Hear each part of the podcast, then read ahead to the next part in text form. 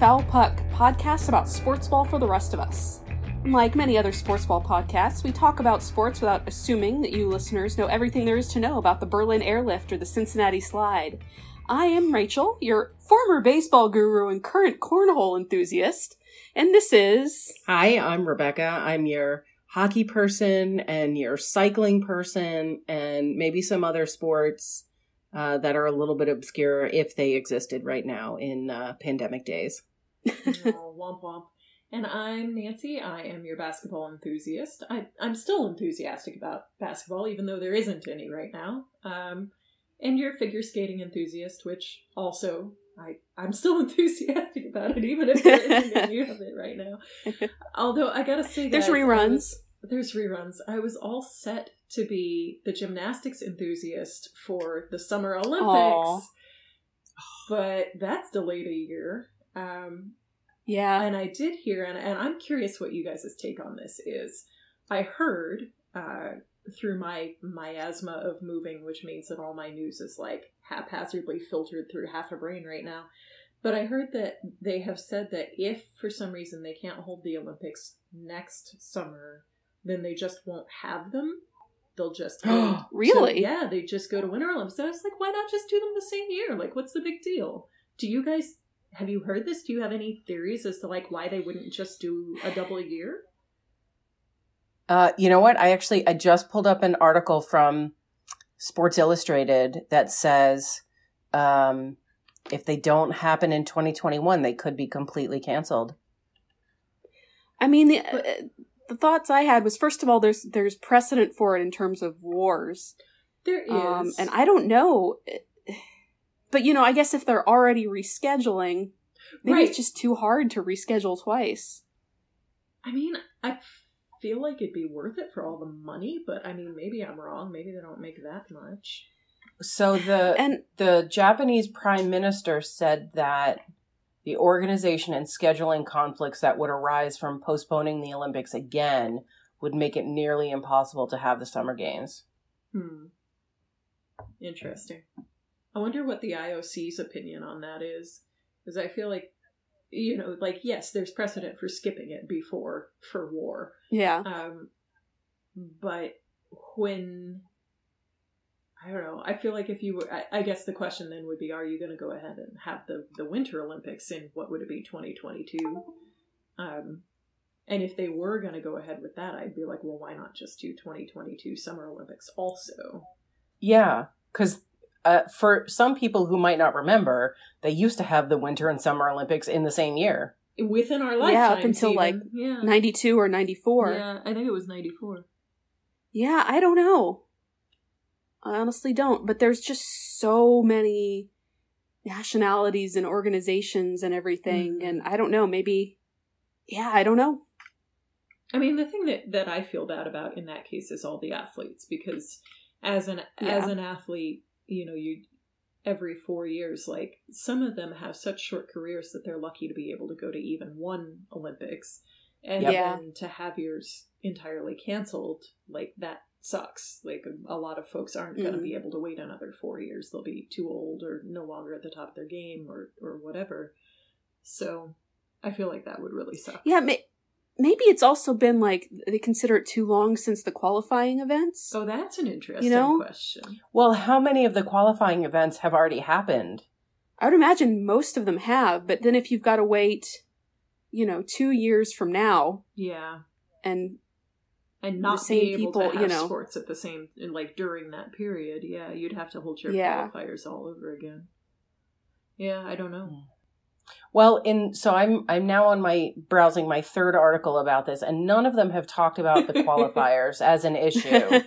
It's all been about the um, the organization and logistics of postponing it again. yeah, Which fair? I mean, that's a big deal. I get that. Yeah. Absolutely. yeah. I don't know. It just feels Yeah. surmountable, but whatever. Well, we'll keep our eyes on that as that develops. I'm sure the plans will change So, but several times. No doubt.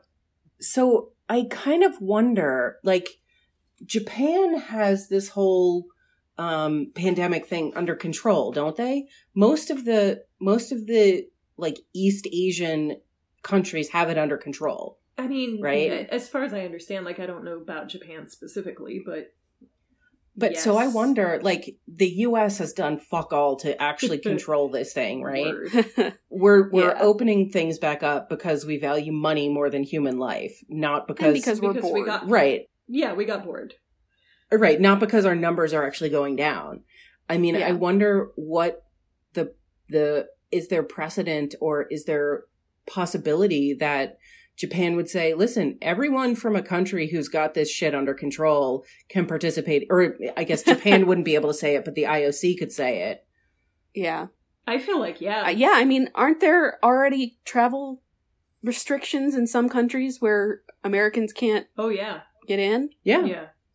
We've And got our own travel us, restrictions like- here. I mean, I feel like uh, I want to say it was Thailand had got it down to like five cases and then had an outbreak because of British people who were British tourists who like went around. Yeah. And so then they like slapped some pretty hard restrictions on who could come in and then got it under control again, which like could we even get it under control once? That'd be cool. no, I know. Although- that people talking about the second wave. I'm like, there's no second wave. It's just Yeah. a prolonged first wave. Though to be fair, I will say I have been so fucking grateful to be in California because we are at least making an attempt to manage our shit. Like, Yep. That's uh, that's been a real bright spot. Uh, sorry, rest of the fucking U.S. Rebecca, my condolences. Well, Maryland, I'm I'm actually relatively pleased with Maryland's Are you? response. Oh, good. Um, relatively, I think we're starting to open up too early, Mm-hmm. but we're but.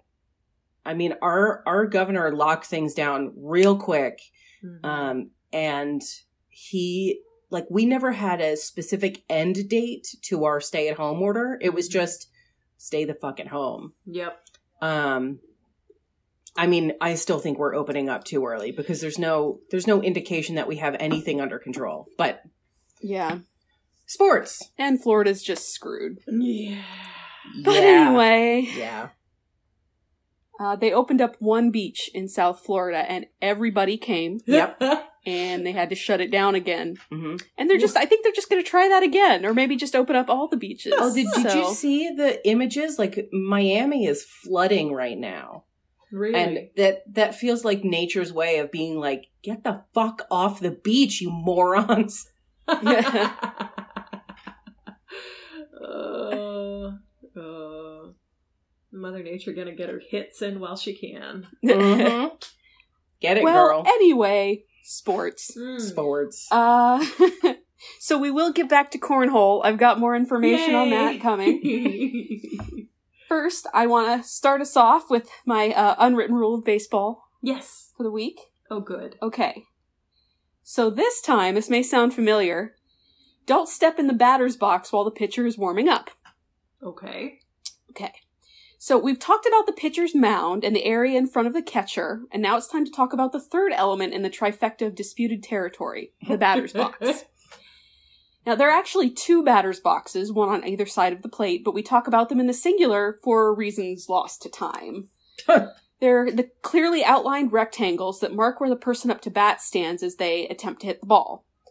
And both of the batter's feet must be at least partially inside the box for the hit to count.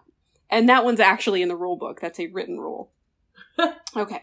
Rebecca has a question. But the governing principle. Oh, yes. Sorry. I, I'm just wondering, is the reason we refer to it in the singular because there's only one person at bat at any given time?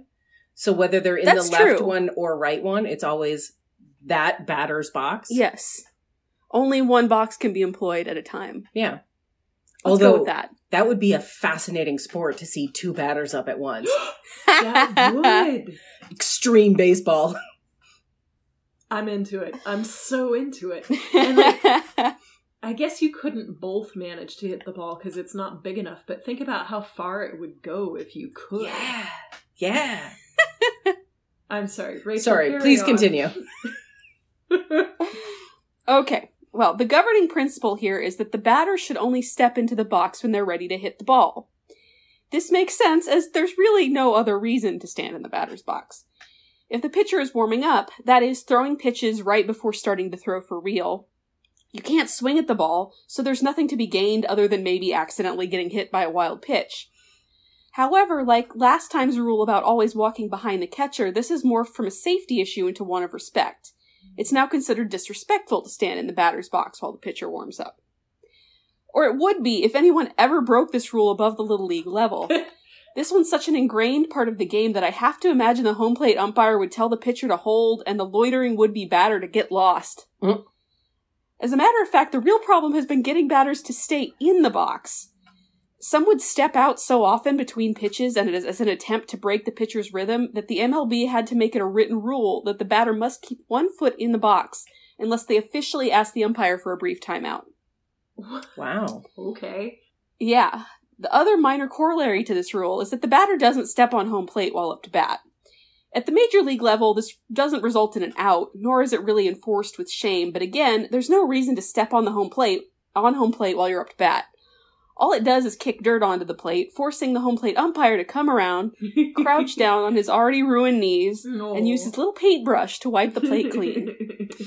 And I imagine if you do that too many times, the umpires gang up and beat you up on the in the parking lot after the game. And them's the rules. That checks out. So that's the batter's box. So okay, you, you you can't or you shouldn't step on home plate, but what's the thing where like batters tap their bats on home plate? That is part of the great uh, batting wind-up ritual. Okay. So just as pitchers have a wind-up, batters have little rituals. Uh, and you know, some might say, you know, sometimes the bats have been sitting in the dirt, so they've got a little dirt on them, so they got to knock some dirt or knock dirt off their shoes. But I mean, it's really uh, just a little ritual before you get up to the plate. It's like what basketball Get players, yourself in the right headspace. It's like what basketball players do before they shoot a free throw. They like each Right. of them has their own li- little individual like bounce the ball and like mime a shot and like, yeah. bounce the ball again and like maybe like tap their shoes and like what's the hockey equivalent, Rebecca? Well, actually, as you were saying that, I think this is really interesting. I'm not sure that hockey players have an in game ritual like that. If you Mm. watch players in warm ups before the game and then before each period, they definitely have little things they do. Like, if ever ho- if if ever we could get to watch hockey again, I would encourage you to watch just like pick one player and watch them during their warm-ups. They will skate Mhm. the same like route around the rink. They will do the same thing with a puck. Like everyone has their own little ritual, but that all happens in pregame or pre-period warm-ups. I don't Hmm, know that people have that like mid-game.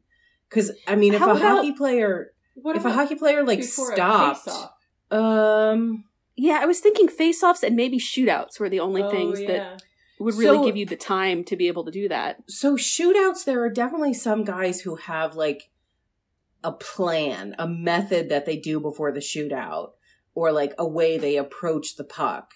Um that's a good question about face-offs. I mean i think the thing about face-offs is that everybody's trying to to cheat quote unquote. So you're trying to be the first person to like anticipate when the ref is going to drop the puck and then you can hit it and do whatever um that's a great question. I'm going to have to think about that one and maybe do some research. But I don't like hockey is so fast paced that I don't Yeah. think that there is physical time and space to have little quirks like that within the game, except I will say for the goalies. Because you will watch Mhm. a goalie make a save and then game resumes and they'll do a little like weird thing with their pads or or the weird thing with the way they they position their feet or something like like that. So I'll say that that exists for a goalie, but I don't think it exists for other players. At least if it does, it's not noticeable enough. I always feel like you know it, it's just human nature to want to have these little things. Like I remember, you know, I was, I was Right. a marching band nerd, and anytime in band that you made a mistake, it was so predictable what each instrument would do. Right, like if you were in drumline, you'd inspect your stick. Right, like clearly something's wrong with your stick. If you're Stupid stick. Right. If you're a brass player, you empty your spit valve because, like, clearly The Mhm. error is that there's too much spit in your horn. And if Right. you're a wind player, then obviously it's your reed. If you're a flute, you adjust your flute head. You know, it was like you could just like clockwork. You just have this thing that it's like, oh, I screwed up. Oh, well, let me just futz with my reed then. Like that's that will fix it, regardless of whether it was like actually an error to do with whatever happened. It was because it was about resetting your mind space, right? Like even if you didn't Mhm. conceptualize it that way. That's what it was. And so I feel like hockey must have something. I'm, Well- and I'm really curious about the face off one. Did they like, is there a time for them to like tap the ice or like shift foot to foot like in a certain way? I mean, it could be tiny. It could be. No, and I love this question. Um, there, there are probably little rituals that they do in stoppages of play. Um, oh, yeah. I'm gonna have to. I'm gonna. I'm gonna have to. Yeah, do some research on I that. will, I Let will. Yeah. That's a great question. Okay, well, turning to current events, such that there are. Mm. Um, Rebecca, I think you had a couple things to talk about here. I do. So, um, one of my favorite um, news pieces over the last week or so um, was about the um, the Superdome in New Orleans. So, Mhm. Mm. excuse me. So it's the New Orleans um, football stadium, and The there Saints. is a yes. Thank you. Um, there is a company called StripChat.com, uh, Huh. which is exactly what you think it is. They announced Okay. a $15 million bid for naming rights of the Superdome. so Wow. Strip Chat has an average of 60 million visitors per month for its live webcam shows. Um, uh-huh. uh, now, nobody really, quit my day job. I know, right? Now, nobody really thinks that the city is going to go for this, but they say that they made the, the offer in earnest. And their um, communications director, Max Bennett, had what might be the best quote of all time. He says, We've been looking into penetrating the sports world, and this is a wonderful opportunity. Oh, that's beautiful.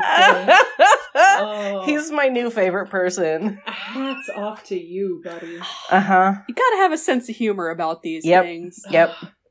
Just So it would be that the- one right in there, didn't he? New Mhm. Orleans Strip Chat Superdome? Uh, yeah. I mean, probably just strip chat. No, not Superdome. not Superdome, or maybe Superdome. I don't know. Strip chat something. Strip Chat Stadium. something.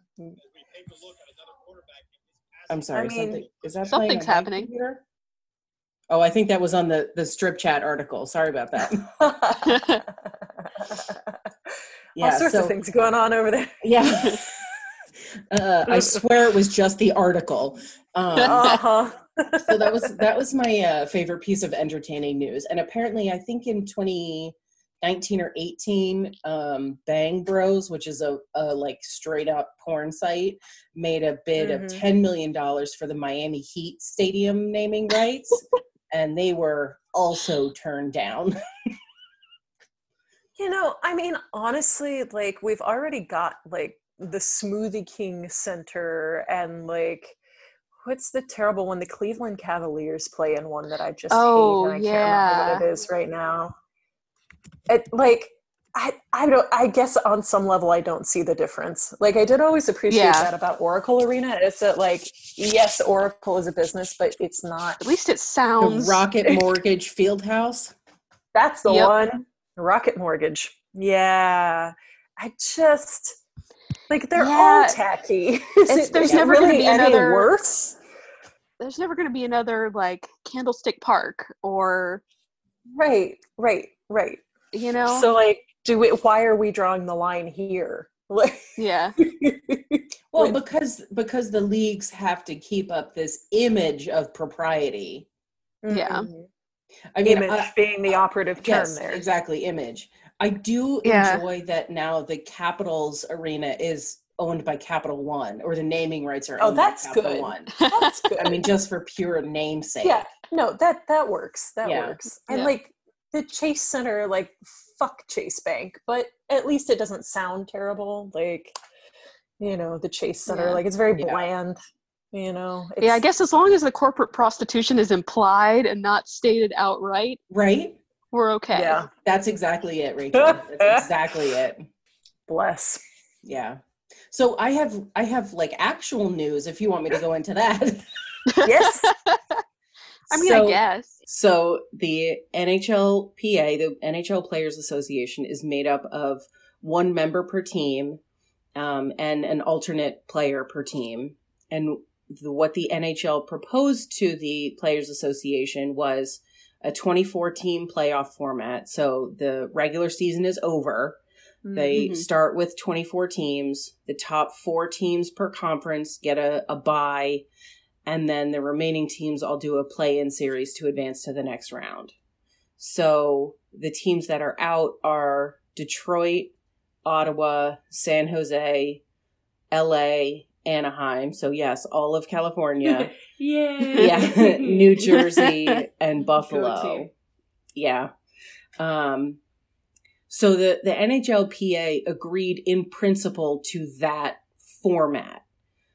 But what they didn't actually agree on was was th- was that the season would restart. So Mm. they've they've agreed to that playoff format, but they haven't actually agreed to restart the season. Um, they haven't agreed. So, agreed. like, hypothetically, it would go like this. Exactly. Okay. Exactly. So um, they have not agreed to any timeline or specific date to restart the season, and they have not agreed to the health and safety protocols, um, which So are this is all a grand thought experiment. yes, Cool. Yes. Yeah. Um, now, a couple of things that have come out of this. Well, first, I, I assume you guys saw this, but the U.S. has decided to exempt um, foreign athletes from the travel restrictions due to COVID 19. So basically, they've said, that, actually. Yeah, I hadn't heard that. Oh, either. okay. So actually, this was on um, Reuters earlier this week. So they have said that professional sports members in the Major League Baseball, NBA, Women's NBA, Professional Golfers Association, LPGA, NHL, Association of Tennis Professionals, and the Women's Tennis Association are exempt from the travel bans due to COVID 19 Interesting. So- this is all saying that the the US needs sports again, quote unquote. So we're going to we're going to Yeah. stop these bans. So that covers the issue of foreign athletes coming back to the US in order to play these games. Um, but there's still tons of local regulations which prohibit um, Yep. gatherings of more than 10 people. So one of the things Yep. that the NHL is looking at is you don't necessarily have to travel to your team's home state and home arena to start practicing. So one of the ones I saw today was that there are, I don't know, 15 hockey players in the St. Louis area who would be eligible to start practicing at the St. Louis Blues practice facility once local regulations allow. Mhm.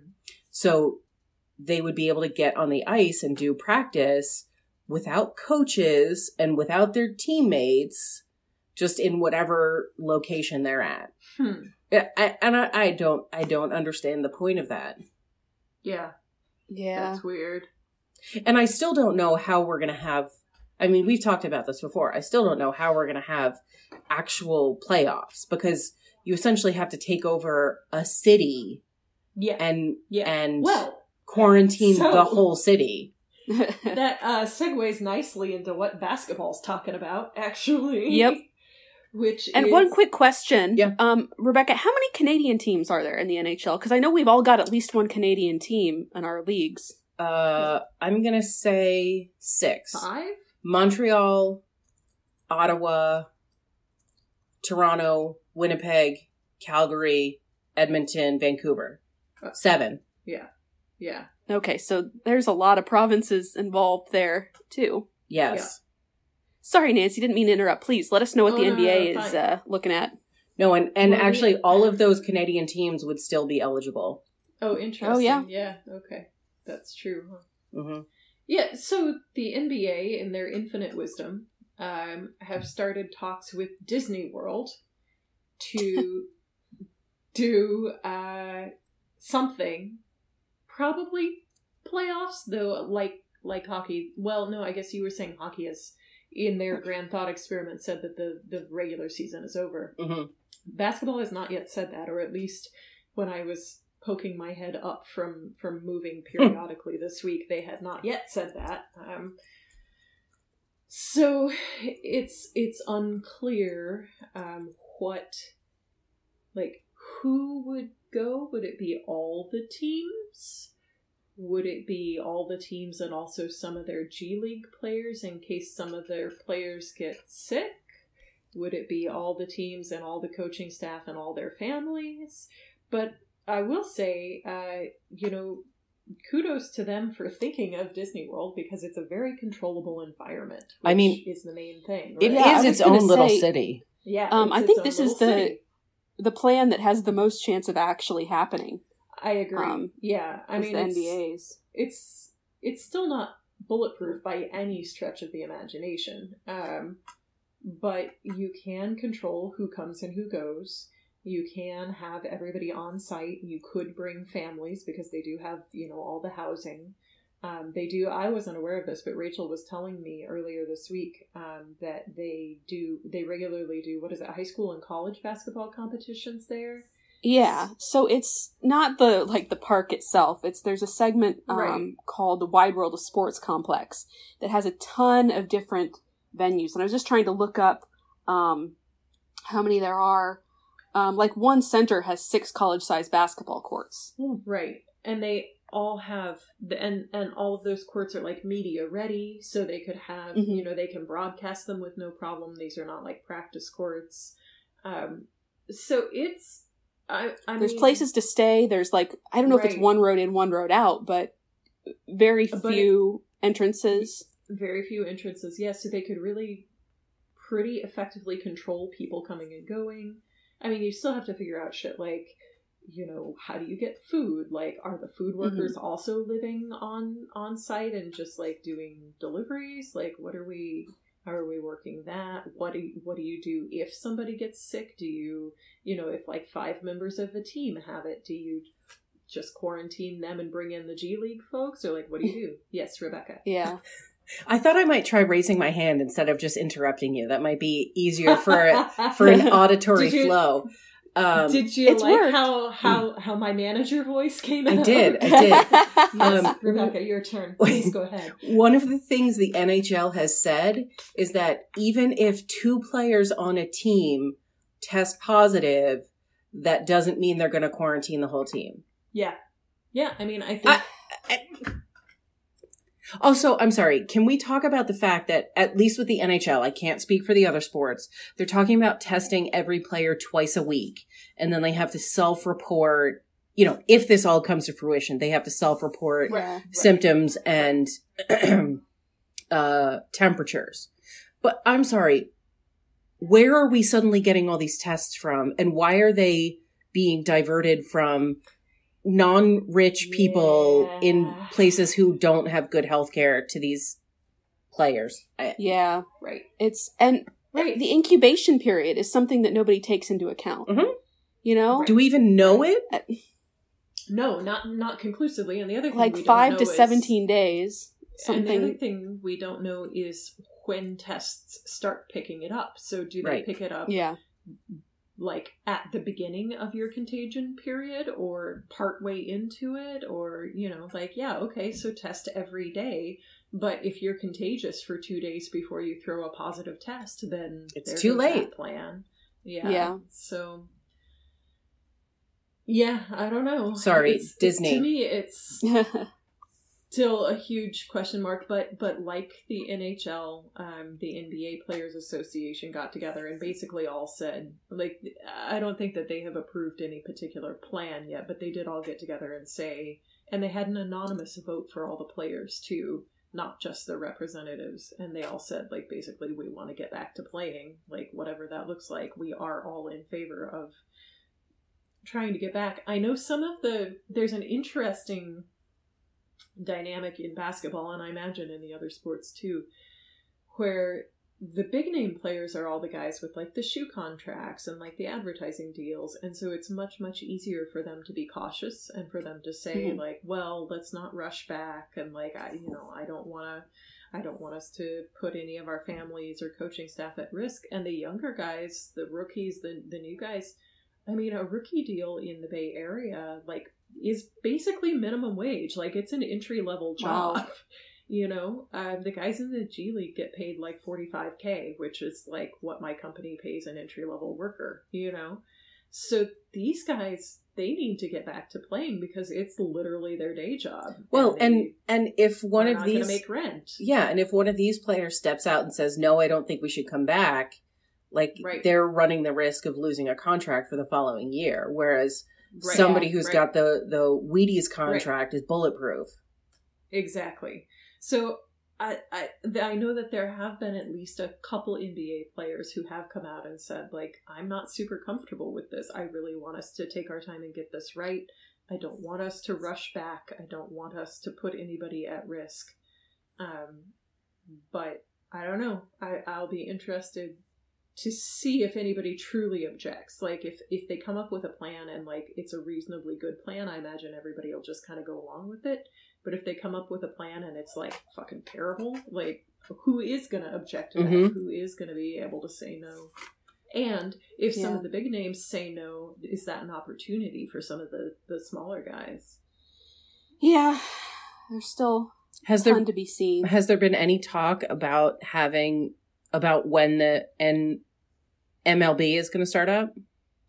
Yeah, so uh, there is a plan. Um, it sounds like, unlike uh, hockey and, and basketball, this one's coming from the owners. And so this is the plan that's been proposed. Hmm. And as far as I know, it's still in um, negotiations with the Players Union. Um, so there's likely to be revisions to all of this, but this is what ownership has kind of submitted. Um, there would be two weeks of spring training in June, um, an 82 game season played in empty ballparks starting in July. Hmm. Uh, teams will mostly play within their own time zones or divisions, regardless of the league. So it wouldn't matter American versus national. Um, it would be, you know, in, in California, we've got enough teams to rotate. Hmm. Um, some spring training parks in Florida, Arizona, or neutral ballparks may be used. I'm not sure what that means, if it's like college ballparks or something Hmm. Um, 30 person rosters instead of 25 um, and no minor no minor leagues at all which is a thing. Um, but they would have a taxi squad they were calling it of 20 extra players that could be pulled up um, if they needed to. Um, series consisting of five to six games instead of two to four in one place at one time. Hmm. and kind of the thing that, that stuck out the most to me all teams using the designated hitter um, and that's the primary difference between american league and national league rules Okay, Um, you got to tell showed me what the- the designated remind us- hitter is. yes Yeah, remind us. Okay. That is. So, um, in the American League, um, the pitcher never has to bat. Uh, the the team is allowed to substitute one hitter permanently for the pitcher slot in all games. Yes, Rebecca.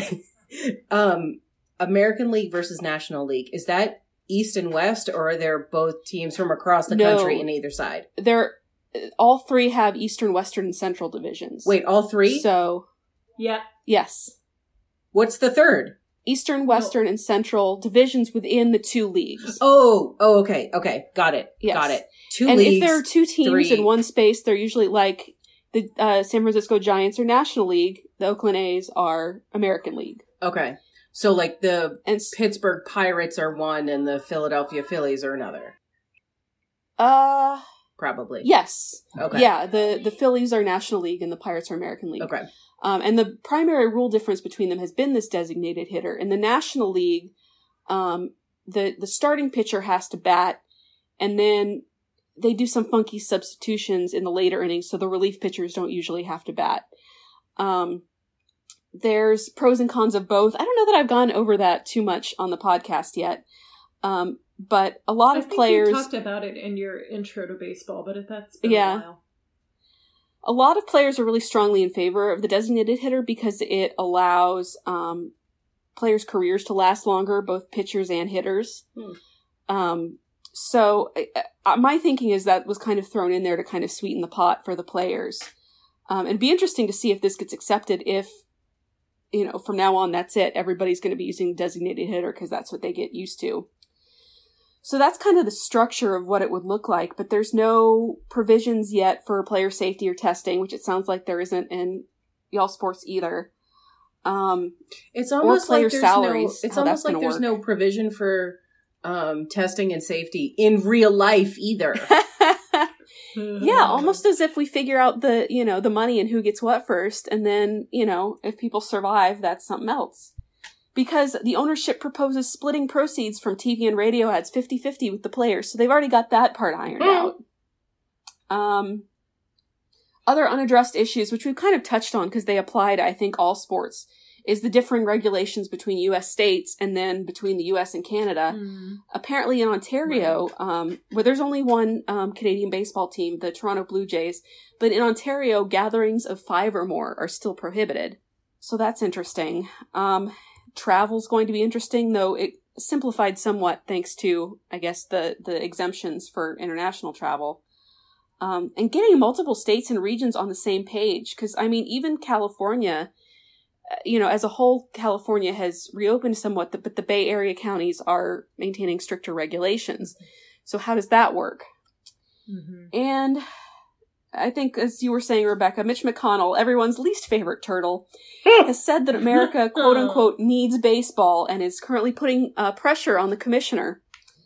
So, hooray. Oh, Um, get fucked. Mhm. Yes. um, I personally don't think that June is realistic at all, considering the number of agencies and regions that would need to agree. Um, and uh, you know, this, like I said, was proposed by the ownership back on like May 11th, and as far as I know, the the players' union hasn't come back with a, you know, either a yes or a no or a here's what we agree with and here's what we don't. So I can't imagine. You know, June is six, Six, days, from away now. at the point that we're recording this, even if they do start in July, I mean, this second wave or, you know, continuation of the first wave, the curve going back up, I think if, if stuff starts reopening now, we're going to start to see that by July. Well, and I think Um, I think across the board we're going to have big differences in who can train and who can't. I Yeah. mean, for if if um, Ontario still has a rule about no more than five people, that's going to affect at least two different hockey teams. It affects the one um, baseball team. I mean, in in Virginia, you can. I think they're up to ten people now, but in DC, you can't have gatherings. Like the DC is still under a stay at home, so like the Capitals could or five five or ten of the capitals could practice at their facility in Virginia, but they can't actually Yeah. gather enough people to play a game in DC. So this was a thing that I don't know if the NBA itself was talking about, but at least one of the podcasts that I listened to um, was talking about was if they do this Disney World expedition and they do put everybody there, one thing that you could do is at least for practice, you could create these little five person pods Mhm. of players. And and you know because a basketball team has 15 guys typically. Excuse me. Um and so you could have you know your five guys and that makes it much easier to isolate if somebody does come down with anything it's Yeah. still a problem for games but at least you know outside of the games you'd be cutting down on on interactions i feel like that's harder with something like hockey though and obviously with baseball like you can't Yeah. do it um but then again baseball's outside and they're all standing pretty far apart so that's Yeah, but I was thinking, than- like, just the dugout alone violates most yeah stay at home not shelter in place orders right now. Especially with all the spitting. There's so Yeah, much yeah. spitting in baseball and hockey. There so much spitting. Too much spitting. Yes. a cat cometh me. Oh. she's interested in a plant uh, my cat hideth because my mom has her cats here. So my mom has her two cats here, and I have. A wild Kyle appears. there is a wild kyle Hi. Hello, kitty. she's learning about stairs this is a whole Oh. new world for her Is this the first time she's had stairs? Not technically. We had stairs in the old place, but they were to the basement, and she was only allowed down there once in a while. So they were a novelty, and now they are a daily occurrence. Which, and she's and they have a landing, and she kind of a couple times has gotten like up to the landing and then been confused that like. But this is but not stairs are finished. Right. so, and then she'll, you know, shout about it, and then you have to go and like show her, no, you have to keep going. Oh, So, Okay, well, I think it's my job to get us back on track. We, uh, sorry, sorry. No, that's okay. this is this is not a cat Appreciate a little- podcast. Lighthearted pet talk. So, was there anything else we wanted to say about reopening plans such as they are, or did we kind of want to move on to the next? Just that they're stupid. Exactly that. that's my opinion. So, yeah, I know we had. I think Nancy, do you want to talk a little bit about um, economics of different fan bases specifically, and how how Yeah. these kinds of things are going to impact the fans? Yeah, so this was something I wanted to talk about. Um, and credit where it's due, I'm pretty sure it was Foul Puck that started talking about this a, a few weeks ago, and it just made me. Foul you Puck? You mean us? No. We're foul So puck. there's Puck Puck Soup. gotcha, gotcha. It's the other podcast I listen to that has two words and puck is one Mhm. of them. Oh, I was thinking yesterday that we should have just called this podcast "Oh Balls." oh, that would have been good. Oh, Somebody balls. write that down. Oh, okay, well, that- If ever we need to rebrand. yeah, okay, I like it. Oh balls. Maybe that should just be our slogan. Um, anyway, oh, so So Puck right, Soup. Uh, Puck think it soup. Sorry. Puck Soup is a great podcast. I enjoy them a lot, not least because they're long, which I've been listening to a lot of podcasts as I pack and then unpack. So, like, I'm super into the, like 90 minutes of bullshitting about hockey. It's Mhm, really great. hmm Um, and I'm pretty sure they were the ones talking about this, so I could be wrong. But they were saying, you know, it's a thing that comes up with restarting is the differences in the economics of the fan bases and the and the economics of the sports themselves. So, like baseball, um, lots more people go to a baseball game than go to like a basketball game or a hockey game, right? Like in person, right? There are a lot more of them. They have I guess they're not necessarily in more cities, but they're more they're maybe less concentrated in some of the big cities than hockey and basketball are. They're maybe a little Hmm. more spread out. Okay. Um, and so, what does it look like uh, for baseball teams if they really take that hit in terms of people showing up to the games? And then I started thinking about, you know, well, what did the economics of your actual fan base look like? So, who is it who buys hockey tickets versus who is it who buys baseball tickets versus who is it who buys basketball tickets? Because of the, you know, this recession we're in now with like whatever the fuck, 15% unemployment or wherever we're at now. Have we crested 20%? I'm not sure yet. Um, but that was making me wonder how is that going to impact you know say sports does reopen and say at some point we can have fans in the crowd again which is obviously going to be a while. But if the economy hasn't bounced back which sport is going to be most affected by that? And how is you know like obviously reopening and having fans again provides jobs to all the concession sellers and the merch sellers and the ticket takers and the janitors and all of that, which is great. But who's going to come out to these games? Who's going to be able to afford the tickets? Are we going to have to drop ticket prices wildly? Is that something teams are prepared to do? Is this going to affect teams in certain cities more than others? Like what what do you guys think about all that? Well, I just did a quick Google of which sports has the richest fans. Um, anyone want to make a guess? Hockey. Soccer. Rebecca is correct. The NHL has the richest fan. One third of one third of all NHL viewers make more than hundred thousand dollars a year, compared to about nineteen percent of the general population.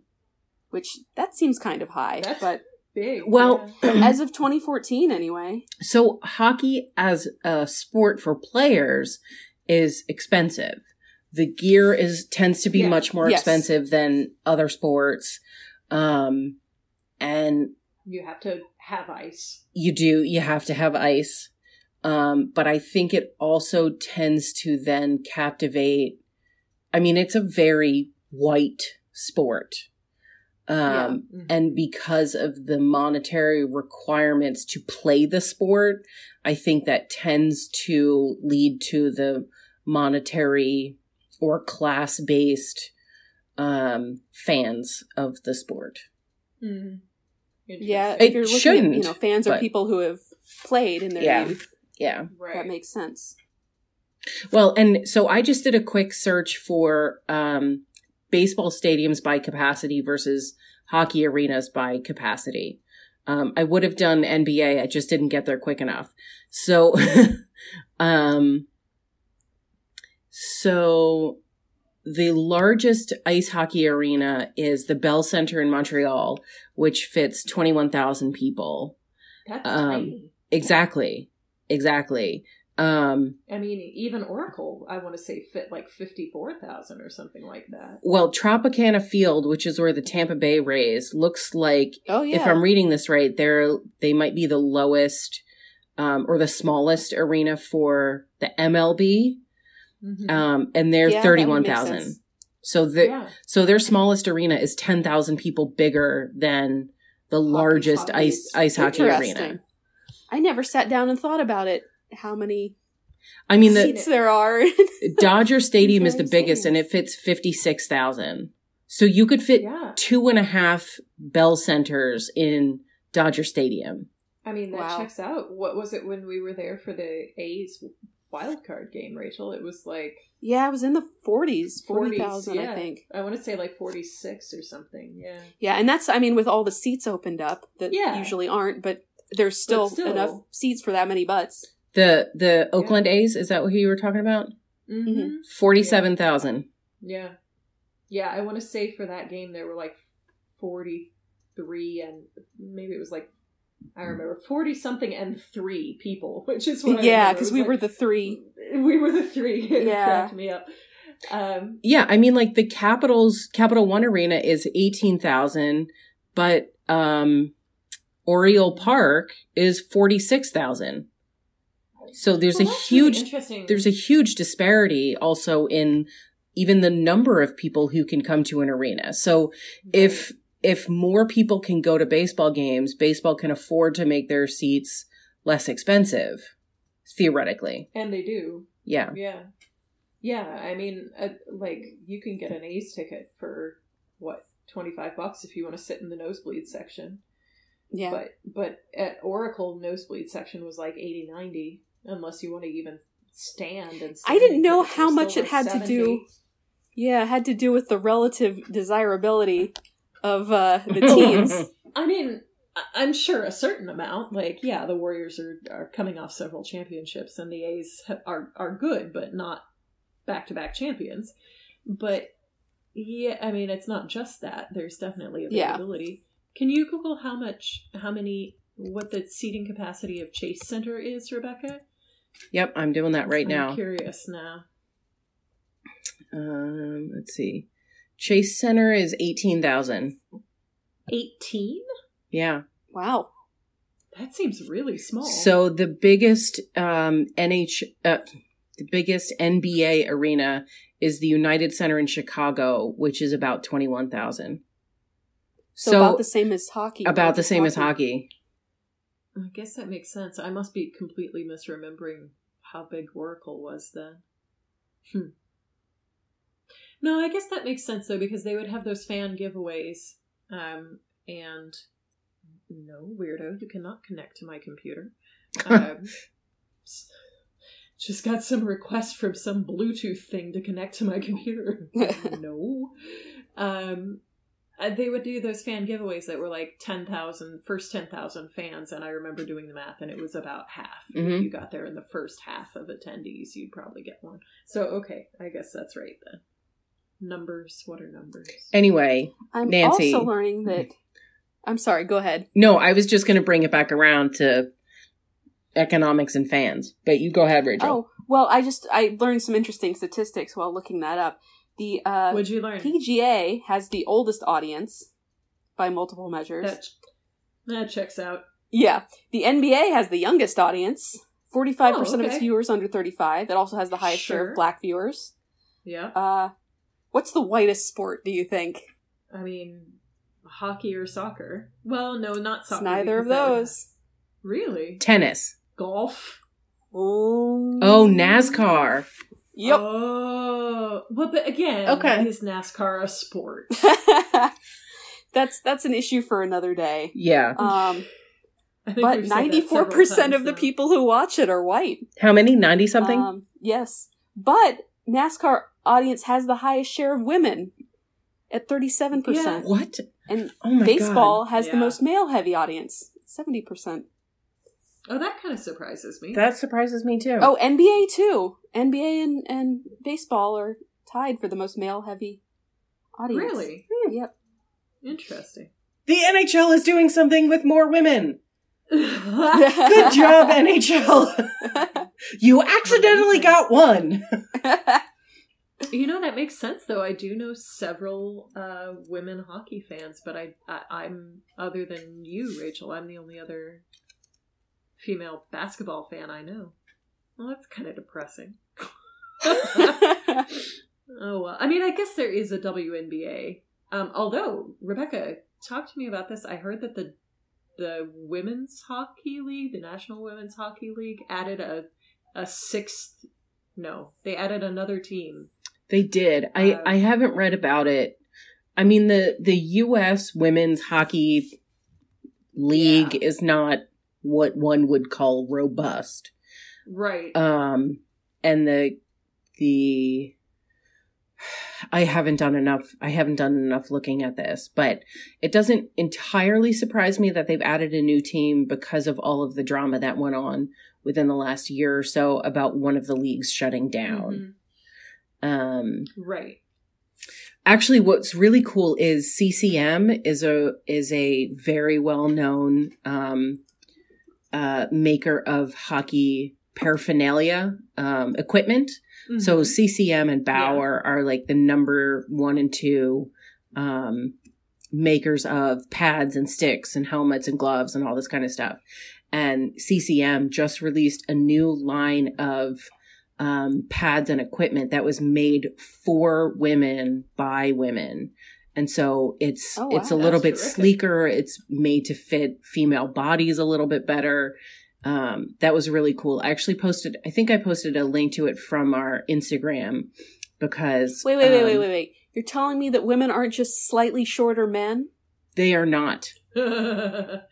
I've never I'm heard not this a before. slightly shorter man at all. I mean, frankly, it's especially shocking to hear that coming from the hockey world. Um, but yes, women are differently proportioned than men, apparently. Interesting. All rumor to me. I haven't seen another human being in months, so I, I could be totally wrong.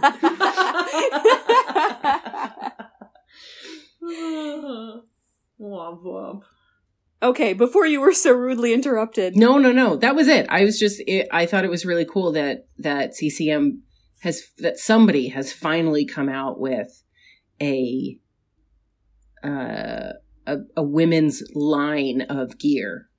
That is pretty neat. Like finally acknowledging that women actually play this fucking sport.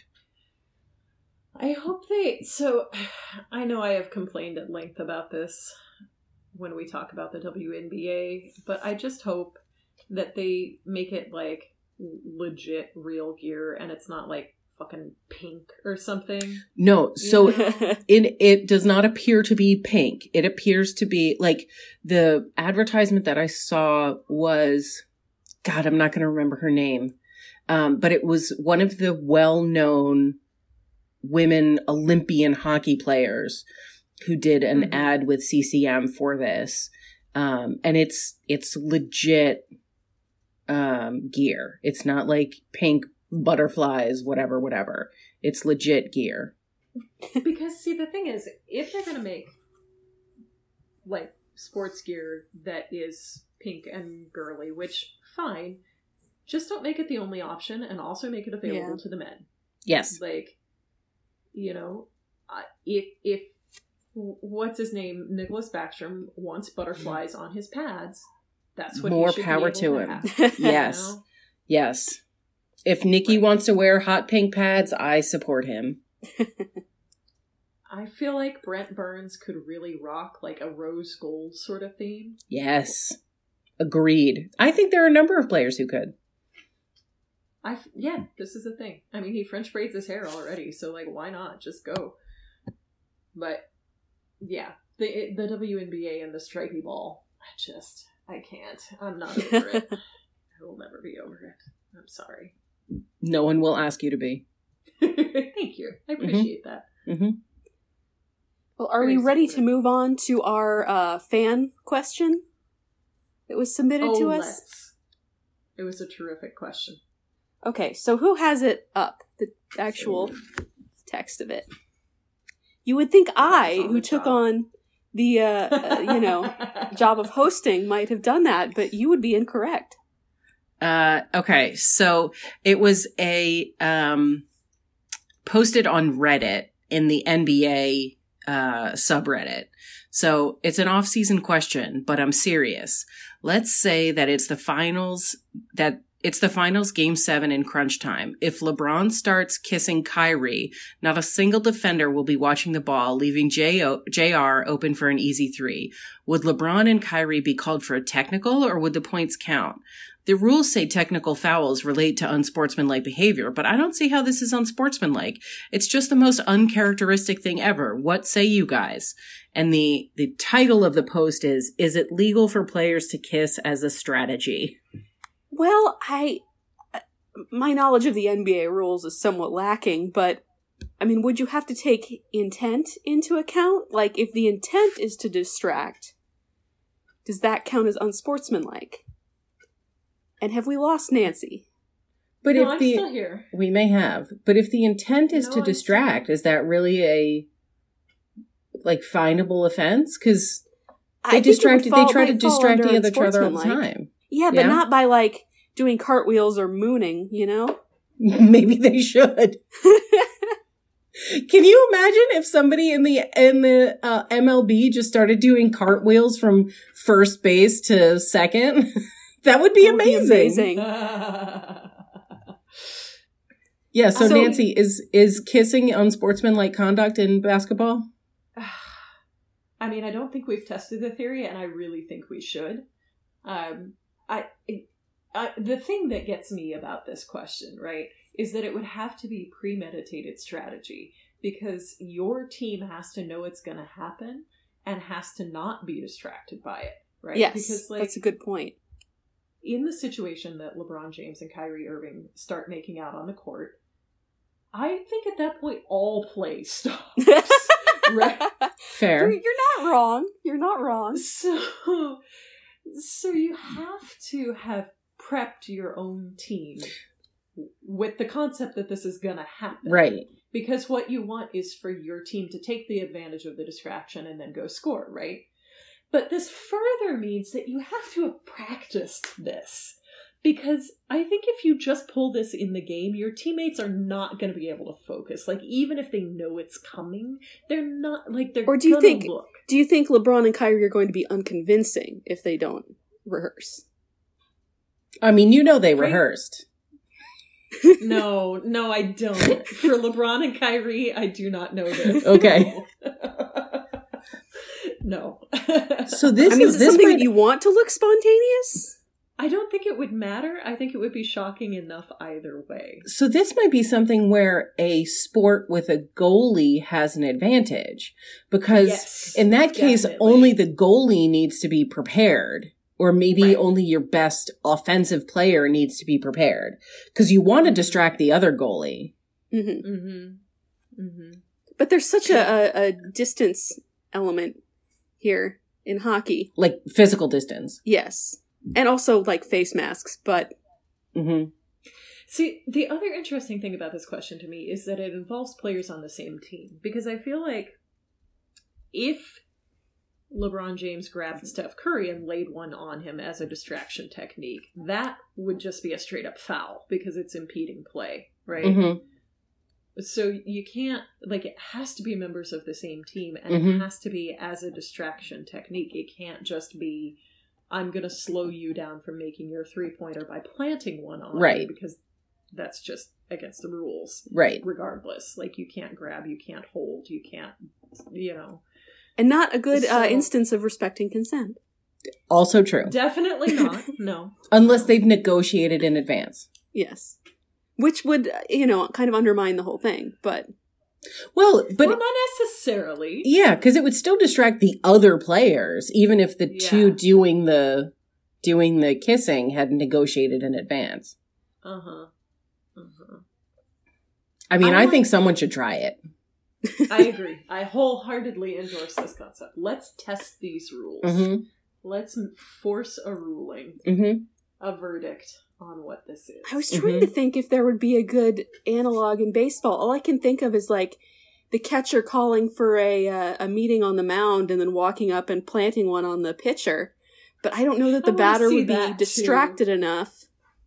Or it could be I- like I- one of the base coaches making out with one of the base players. That might work.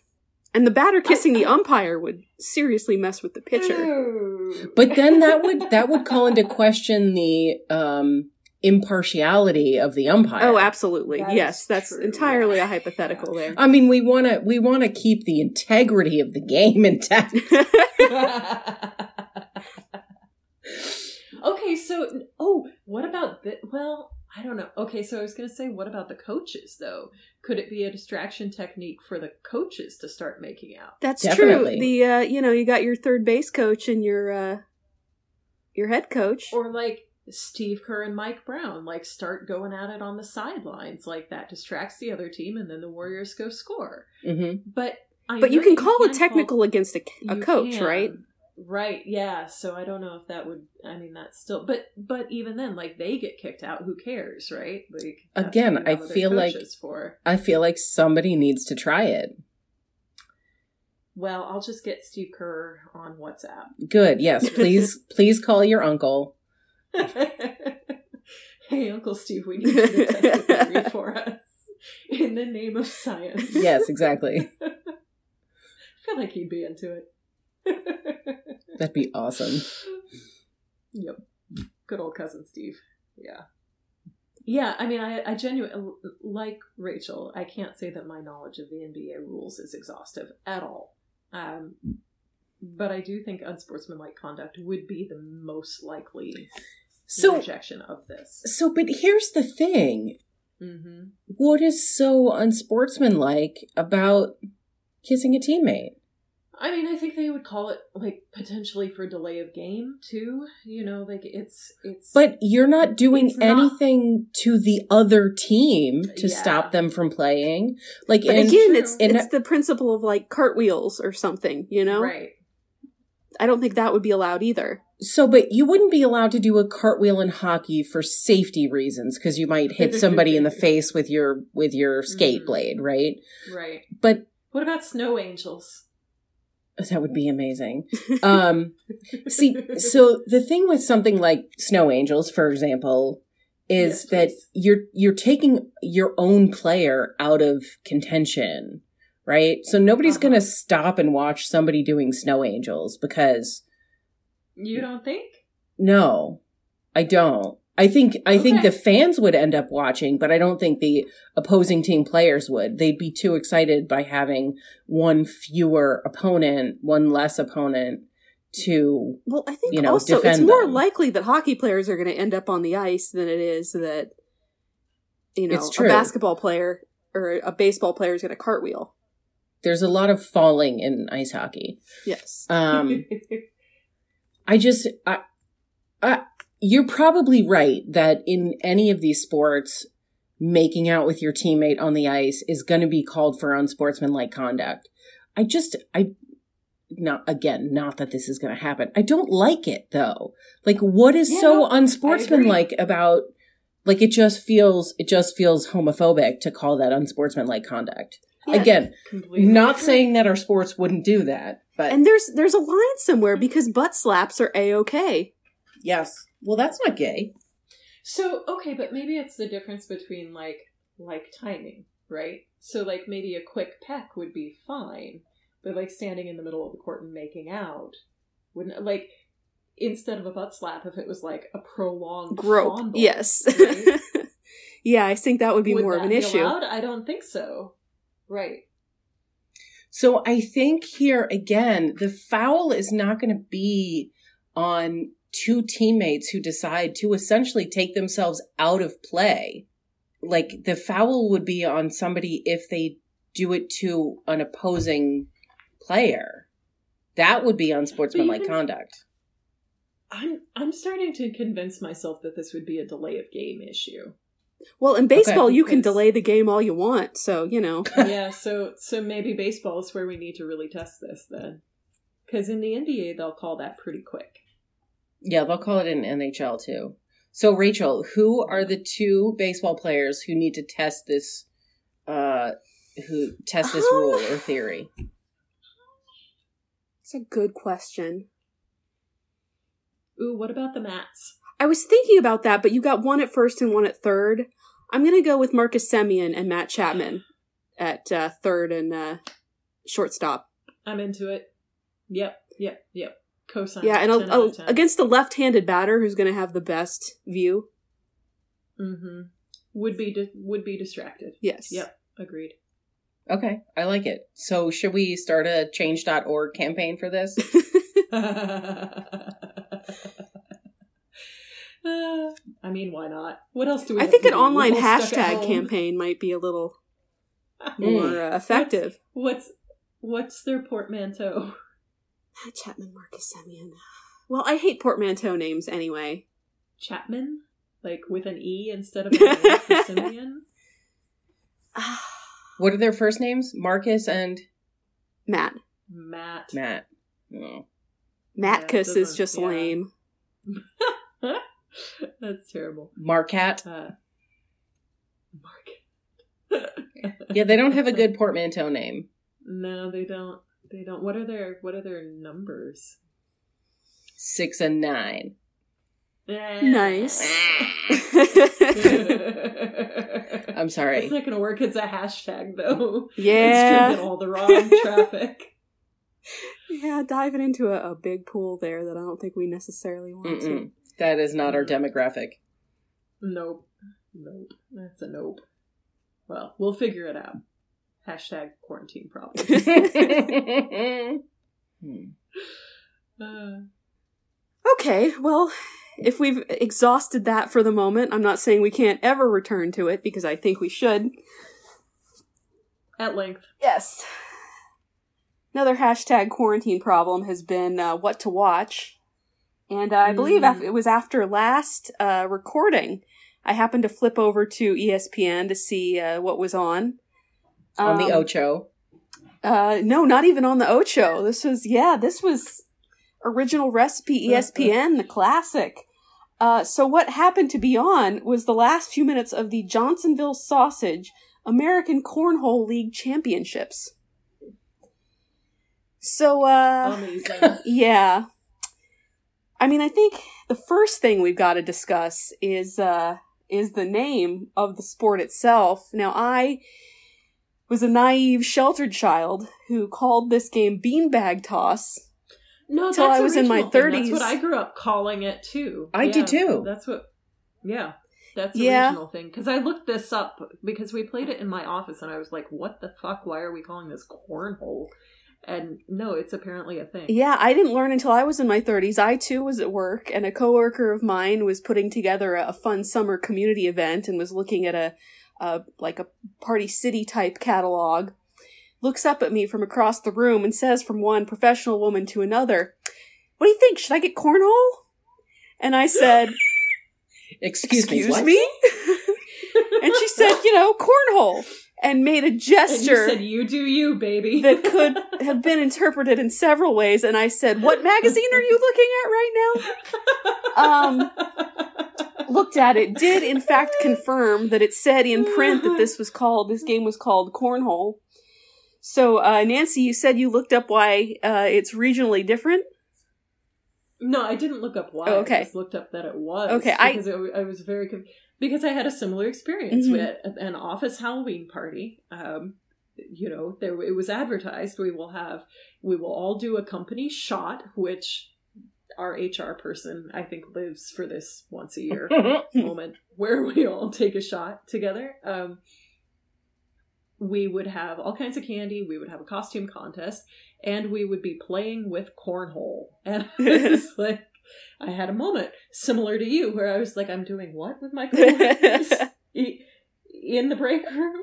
Okay, this is taken an unexpected turn, and I thought maybe it was a seasonal name for it. You know, like the fall autumnal. You have the little candy pumpkins. We call beanbag toss cornhole. No, it's apparently a Yeah, I know this because of my dad uh, acted as my research assistant and helpfully read me uh, long parts of the Wikipedia article over the phone. Oh, um, Thanks, Papa that's Rachel. great. yeah. Yeah. So uh, in the Midwest, the bags are filled with corn and not beans, and thus they got naming rights. Uh, I'm not sure how that Oh. name spread, Okay. but I guess we were far enough south that that wasn't.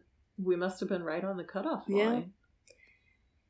anyway, Or alternatively, maybe they used the uh, beanbag toss name for grade schools. that's try and children. keep it a little more yeah. Uh, PG. church fall festivals. Uh, yeah, probably went Mhm. with uh, beanbag toss. So, a little bit about it, the structure of professional cornhole.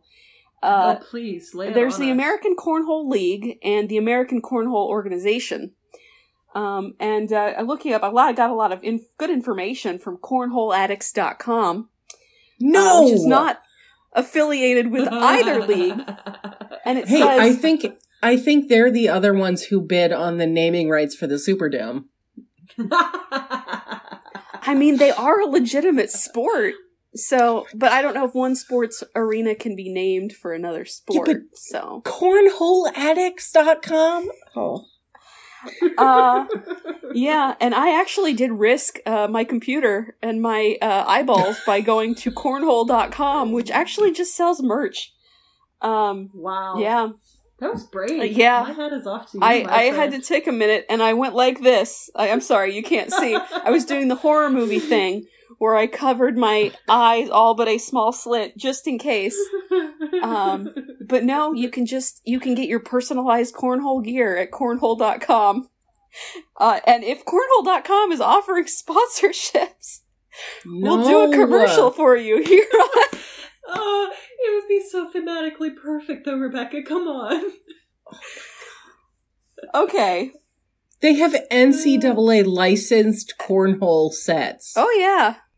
Uh, anyway, Oh returning to the leagues, cornholeaddicts.com says, We are not going to tell you which organization is better to join, but look into both and make your own judgment. Which makes me wonder if there's some bad blood there. Mm. Sure sounds like it. And according to Wikipedia, there's also the American Cornhole Association, but that is more focused on selling cornhole related products and equipment than it is on being a sanctioning body of the sport. Though it does uh, have some tournaments that it organizes. Rachel, I feel like you might need to go on like a, a deep dive of the cornhole situation on Reddit or something like that. That's true. I bet Reddit just has- what the drama. The answers we're looking for there. Yeah. Um, always a Mhm. bit of a, Mhm. you know, a, a gamble going on to Reddit for Yes. anything really. Especially Um, if you're including the word cornhole. I think yes. Yes. Um, so I got a little bit of the lingo for you. The only problem was, and this was a disclaimer on cornholeaddicts.com's lingo page, some cornhole lingo below is used often, and some is rarely or never used, which makes me wonder a lot of things about how cornholeaddicts.com compiled this list of words which may never Uh-huh. be used. Um, Uh huh. but we got the, I did hear a little bit of this in the the you know 15 minutes I watched of the Johnsonville Sausage American Cornhole League tournament, which I need to refer to in its the- entirety every time. Wait, I'm sorry. I, I do want to back up Ever. I do want to back up one step here. So, cornhole or beanbag toss is essentially you have to stand X number of feet behind a board that's kind of raised at an angle that has one hole in it, three holes in it, something like that. Yeah, I'm getting Yeah. to the And- the rules in a minute. Oh, okay. I'm sorry. so I I'm just wanted to, to touch on a little bit of lingo first. Okay. Um, All right. Go for it. So the bag that you toss is typically called the bag, but it's also called a pancake, a frisbee, or a UFO. Sure. And course. I learned this is because uh, only novice uh, cornholers will throw the bag such that it flips end over end. Pros keep it flat on one plane. You know, no matter the angle that they're Oh. throwing it at, they want to keep a, a nice flat surface. Okay. Um, interestingly, airmail is a good thing in cornhole. Um, that's when it's the equivalent of a swish or a nothing but net when uh, the the bag goes straight into the hole without touching.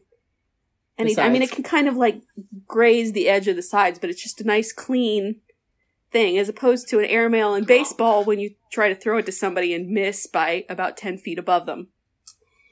And then we have some types of throws and strategies, which I don't know if I've got time to get into, but we got some good names here. Um, remember, these may rarely or never be used, but uh, I, I think I would be criminally irresponsible if I didn't touch on them. Um, we've got the Berlin Airlift. We've got the Cincinnati Slide. We've got the Dingleberry. Uh, The Around the World, Oh. aka the Hooker. The Red Sea. the Roly Poly. The Shucker and the Slick Willy. oh, bless. Okay. You have found a fount of of just Information that may or may not be true, but I'm going to talk about it because it amuses me. Okay, so the rules, the official rules for cornhole now, cornhole now, your your schoolyard cornhole, which is all I've ever played, is kind of loosey goosey in terms of, you know, toss the bag into the Yeah. hole however you want. Yeah. So, uh, for for looking at the equipment, first of all, um, we're looking at six inch by six inch bags uh, through a six inch diameter hole, single hole in the board. Um, in in regulation play, you got two boards facing each other, twenty seven feet apart, and That's a long way. it's yeah, it's quite a distance. Um, so uh, you got uh, you can do two on two, or either one on one or two on two. Um, the the tournament I was watching was singles. Um, so each player has a lane or a side of the board. Singles. So they stand on one side of each on one side of the board, take turns pitching bags at the the board, uh, four bags each for each frame. So it's like a round or an inning or something. Mm-hmm. All right. So the first person or team to 21 points wins. Now, landing a bag completely on the board is called a woody, and that gets you one point. Naturally. Yes, getting the bag through the hole is called a cornhole, and that gets you three points. But Mm. points are tallied at the end of the frame, i.e., when all eight bags have been thrown. So if you knock another player's bag through the hole, it counts for them, Oh, and the woody has to be there at the end of the frame. not knocked Yes. So some of the strategies can include blocking other players in the hopes that your bag just stays there. Or, you know, so that the other player will have to knock your bag in in order to score Mhm. one of their own. Mm-hmm. so there is some strategy here. Um, at the end of each frame, points are tallied and players switch sides. Uh, if the bags become piled under the hole, interfering with a possible cornhole, the player can request that all bags under the board be raked or cleared out. But the Sure. points still count. So those are your basic rules. Uh, I didn't get too much into your strategies, um, but you know they, they have wonderful, colorful names. Save something for next. Yeah, time. I know we're running out of time here, and I I don't want to try to, you know, imply that cornhole is so simple a sport that the entire, uh, you know, uh, rules and strategies and everything can be covered in one. I just want to give you a little taste of cornhole, if you will. Uh, so for more information, before we get back to it, you can go to cornholeaddicts.com, of course. Uh, I play I don't want to do cornhole.com or you can uh, uh, check out the Taco Podcast, which stands for Talking ACO or American Cornhole Organization. Oh Yeah. bless. So that's your your brief primer on cornhole. I'd Um, rather listen to a podcast about tacos. Well, I'm sure that exists. Yeah. I'm too, sure it does. Um, but I'm gonna I think that would just make me hungry. gonna try to give the Taco Podcast a, a listen to before we reconvene. And yes. uh, now we're right in the middle Yes. of of cornhole season, apparently, and uh, it is something that's uh, that I was watching it, and the players wore masks. So oh, okay. Oh, yeah, wow. I'm not sure whether so the bags were. job. were So it was a live event that you were watching, or at least a recent event. a recent event. I don't know that it was necessarily live. Um, but yeah, Well, Rachel, give give the Taco Podcast a Mhm. listen, and maybe we need to reach out to them and have a guest speaker to tell us all about cornhole. a guest cornholer. Yeah, I think uh, a guest cornholder. that would be. It might be within our reach. Rebecca's gonna die. That would be a thing we could do. I mean, I gotta say though, like this delights me. This legitimately delights me because It is wonderful. There's nothing quite like Yeah. people who really are into their obscure. Yeah. like it's easy for us. We're all into like these mainstream sports for the most part. You know. Yeah. Well, it's like being into an obscure fandom. It's just it is. you in a shoelace, but that doesn't diminish Yeah. your passion for it. So I do get it. Yes.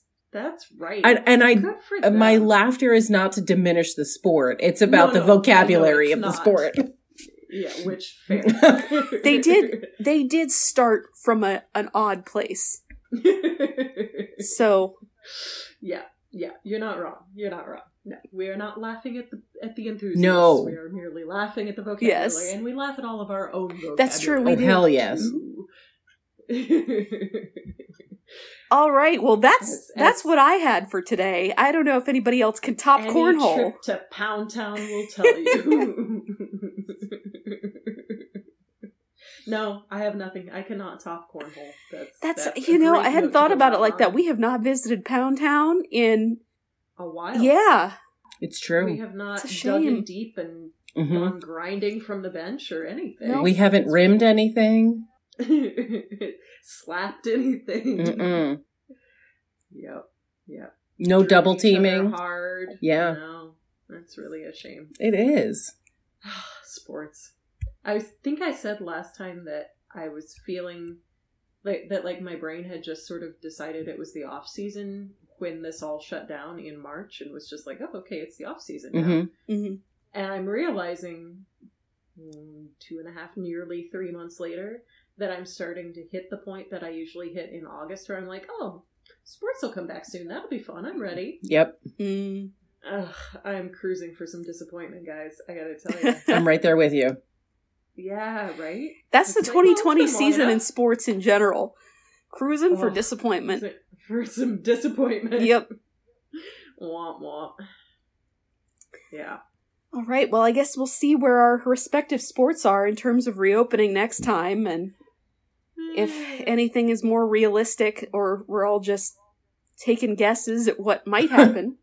Well, we're gonna learn more about some obscure sports. We need we need yes. that content on here. I am so into Yes. it. I challenge either of you to top cornhole in the obscure You sports what? I pantheon. don't. I don't. I'm gonna try. I don't want to top cornhole.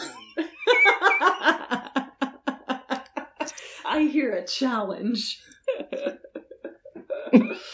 Oh, never let it be said that I back down. I, I would never. Mm, thank you. All right. Well, if I've thoroughly shut both of you up, then I think my job here is done. We'll we'll shut our cornholes now. Oh. I do enjoy causing Rebecca pain. It's uh it's really She makes delighting real me. good faces. I'm glad Okay. I can entertain you. Well, for foul puck and for cornhole, I have been Rachel. I have been Rebecca. I do not represent cornhole. I I continue to be Nancy, and hopefully will continue to be so after all of this unpacking. Um, but but now I have an entirely new distraction, so thank you for that, Rachel. Thank you. Anytime. We'll talk to you later.